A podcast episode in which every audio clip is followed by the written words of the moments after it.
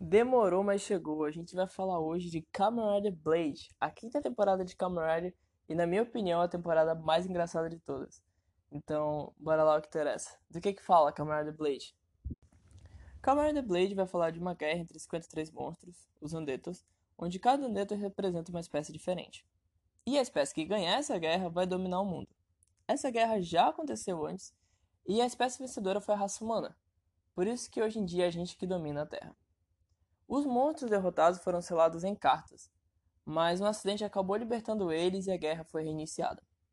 E, para selar esses monstros de novo, os Kamen foram criados. Os Riders usam os poderes da carta para se fundirem com os Andetos e se tornarem Riders e assim salvar o dia. Agora, a parte divertida sobre essa série é que os monstros são selados em cartas, são 53 monstros, eles são divididos em categoria de As a K. É basicamente um grande jogo de baralho. Os Andetos são divididos nessas categorias: 2, 3, 4, 5, 6, 7, 8, 9, 10, J, Q, K e As. No caso, Jack, Queen, King e As. Onde esses, os naipes reais, ou seja, as letras, são os andetos mais fortes e os andetos que são racionais. Então eles podem se transformar em seres humanos e viver entre a gente. Os outros andetos fora dessas categorias, ou seja, os andetos que são números, eles são irracionais e eles só conseguem viver para lutar. Então agora bora focar nos Riders e na jornada deles. Vamos começar falando do camarada Garen, o Sakuya Tachibana. Ele é o Rider mais antigo da série, e depois das lutas constantes, ele acaba desenvolvendo uma síndrome do pânico. Chega um ponto que ele só consegue dormir se for no consultório da amiga dele, e por conta desse medo ele não consegue nem ser um Rider direito. Para você poder lutar como Rider, você tem que se fundir com a carta. E como ele tem medo, essa taxa de fusão cai. Pela taxa de fusão cair, ele apanha do monstro, ele fica com mais medo, a taxa de fusão cai mais ainda, e isso gera um ciclo que deixa ele impossibilitado de lutar.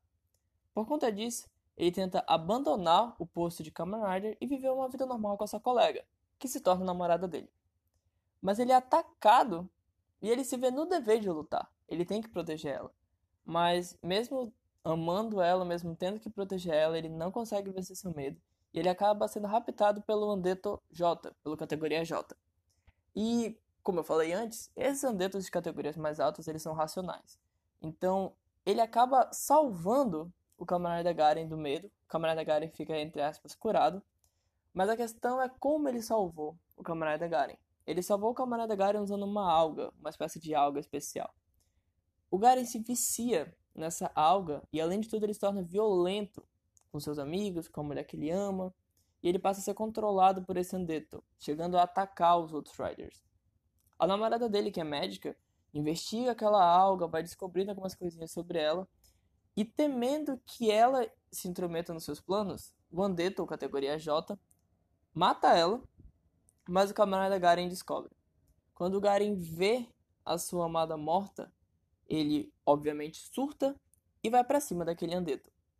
Mesmo sem usar a alga, ou seja, mesmo ainda com medo, mesmo fraco, ele consegue vencer aquele Andeto e a partir daí ele consegue lutar normalmente. Inclusive, ao longo da série, ele chega a selar uma categoria King, que é uma das categorias mais altas.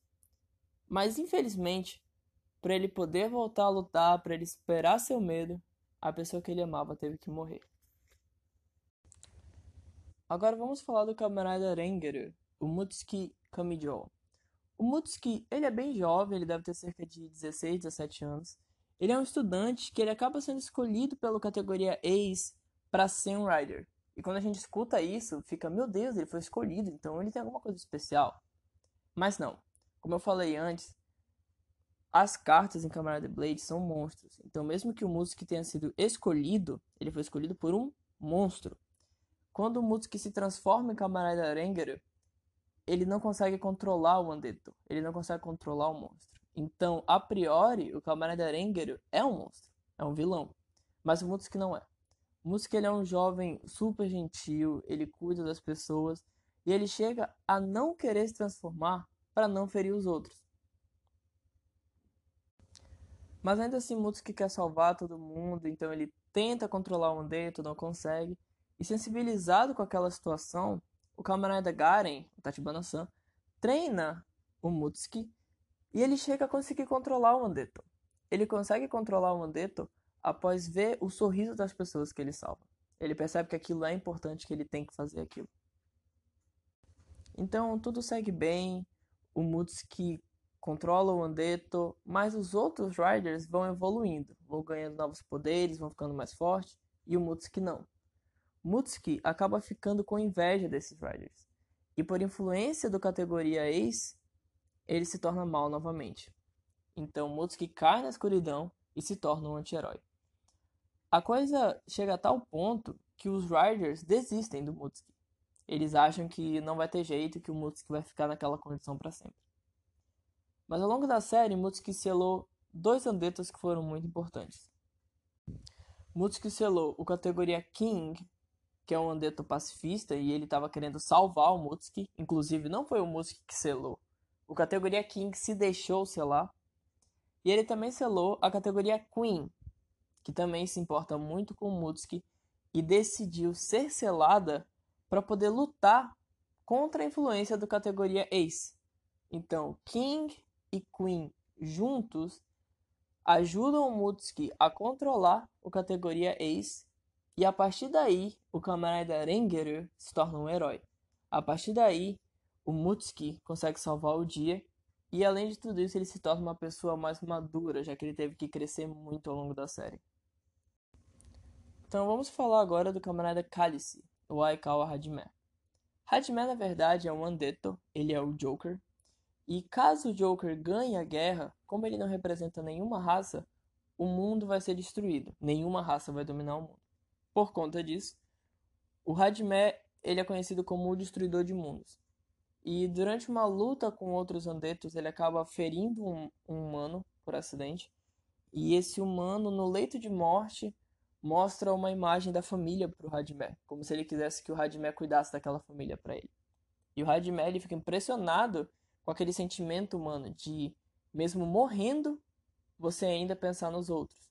Então o Hajime vai atrás dessa família, ele passa a viver com essa família e ele vai criando laços, não só com a família, mas com os outros Riders, ele vai criando a família dele ao longo da série.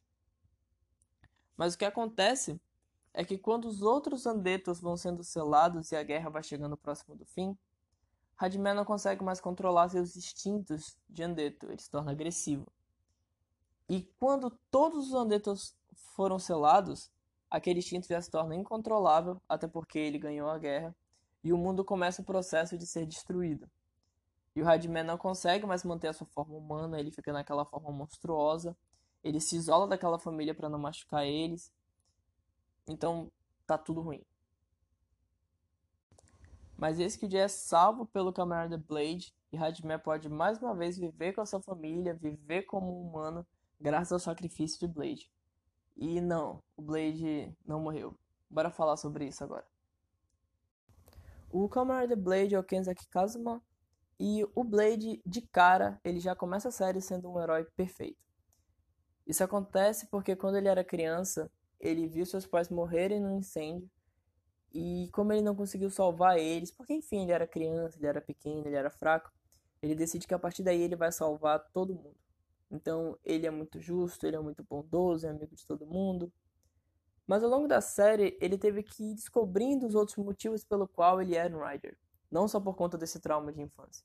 Ele teve que descobrir por que ele lutava. Por que, que ele salvava aquelas pessoas.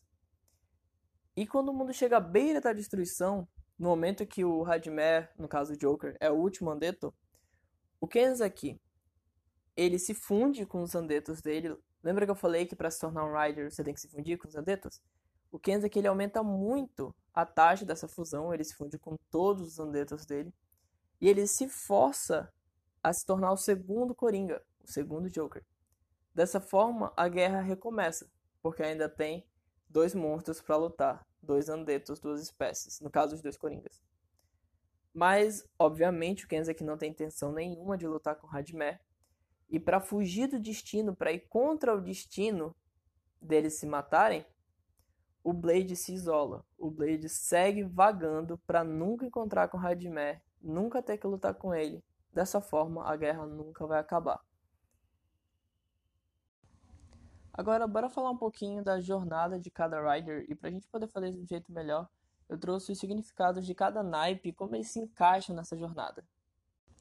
A começar pelo naipe de Horus, o naipe do camarada Garen, Horus representa carreira, bens materiais. E o Garen, ele sempre foi um homem de negócio, sempre foi muito responsável, mas ele teve que superar seu medo para poder realizar seu trabalho. Inclusive, no fim da série, ele se torna presidente da empresa que criou os Riders.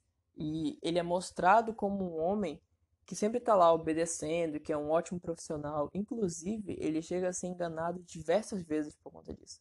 Aparece alguém que, só pelo fato de ser superior, ele já obedece cegamente e, inevitavelmente, dá um problema. Agora, falando do naipe de paus, do camarada Rengeru, esse naipe representa motivação, espiritualidade e é basicamente o que o Mutsuki vive a série toda. O fim último dele é encontrar paz, controle e estabilidade para ele poder continuar lutando. Agora sobre o camarada Kalis, o naipe de Copas. Copas representa a conexão emocional e também a jornada do Kalis. A jornada dele é entender o amor, é entender as conexões humanas, manter esses laços Inclusive, no episódio do Camarada Faz, eu falo mais sobre monstros e relações humanas, então dá uma conferida lá. Agora sobre o Camarada Blade, o Rider do naipe de espadas. Espadas representa decisão, ação. E o Kenzak, ao longo da série, ele é traído e enganado diversas vezes, mas ele sempre se mantém fiel aos princípios dele, chegando até a consequência última desses princípios, que é o sacrifício dele para salvar o mundo. Mas essa jornada não se resume só a isso.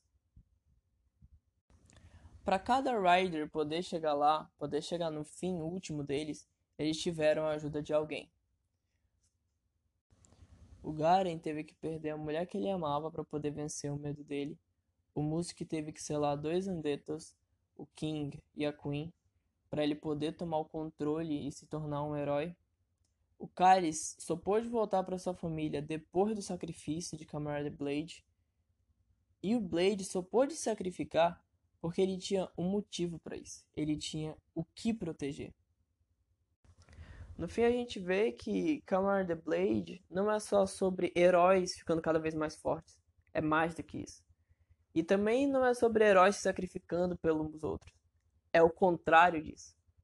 Camarada Blade mostra que a gente só consegue crescer se a gente tiver a ajuda de alguém. Os heróis em Camarade Blade, eles não conseguiriam chegar lá sozinhos. E nem a gente consegue.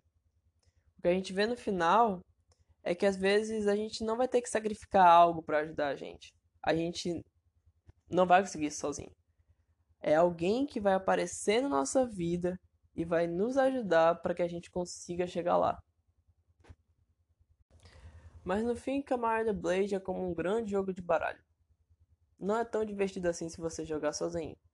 Mas se você jogar com outras pessoas, aí a coisa vai fazendo sentido. Você usa as cartas dela para fazer seu jogo, elas usam suas cartas para fazer o jogo delas, e todo mundo se diverte. Então, a dica que eu dou para você que está assistindo esse podcast é que você não tem que jogar esse jogo sozinho. Sempre é mais divertido jogar com outras pessoas. Então é isso, esse podcast vai ficando por aqui. Eu espero muito que você tenha gostado. Obrigado por escutar até aqui. Se você tiver alguma sugestão, algum comentário, pode mandar lá no meu Instagram, no arroba ian.guino, ou no meu Twitter, lá no kyn underline underline guino. E a gente vai ficando por aqui e até a próxima.